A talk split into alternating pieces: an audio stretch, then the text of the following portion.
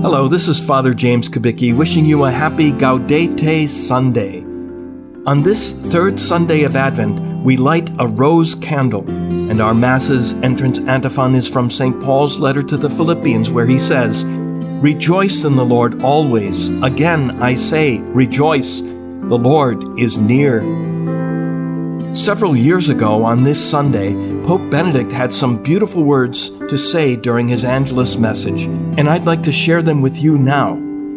The Apostle urges Christians to rejoice because the Lord's coming, that is, his glorious return, is certain and will not be delayed. The church makes this invitation her own while she prepares to celebrate Christmas, and her gaze is focused ever more intently on Bethlehem. Indeed, we wait with hope, certain of Christ's second coming, because we have experienced his first. The mystery of Bethlehem reveals to us God with us, the God close to us, and not merely in space and time. He is close to us because he has, as it were, espoused our humanity.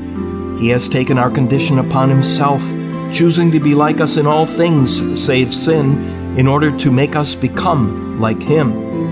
Christian joy thus springs from this certainty God is close, He is with me, He is with us, in joy and in sorrow, in sickness and in health, as a friend and a faithful spouse. The Holy Father's words remind us of the true meaning of Christmas. When you love someone, you want to be with them, close to them because God loved humanity, He drew very near to the human race and even united Himself to us.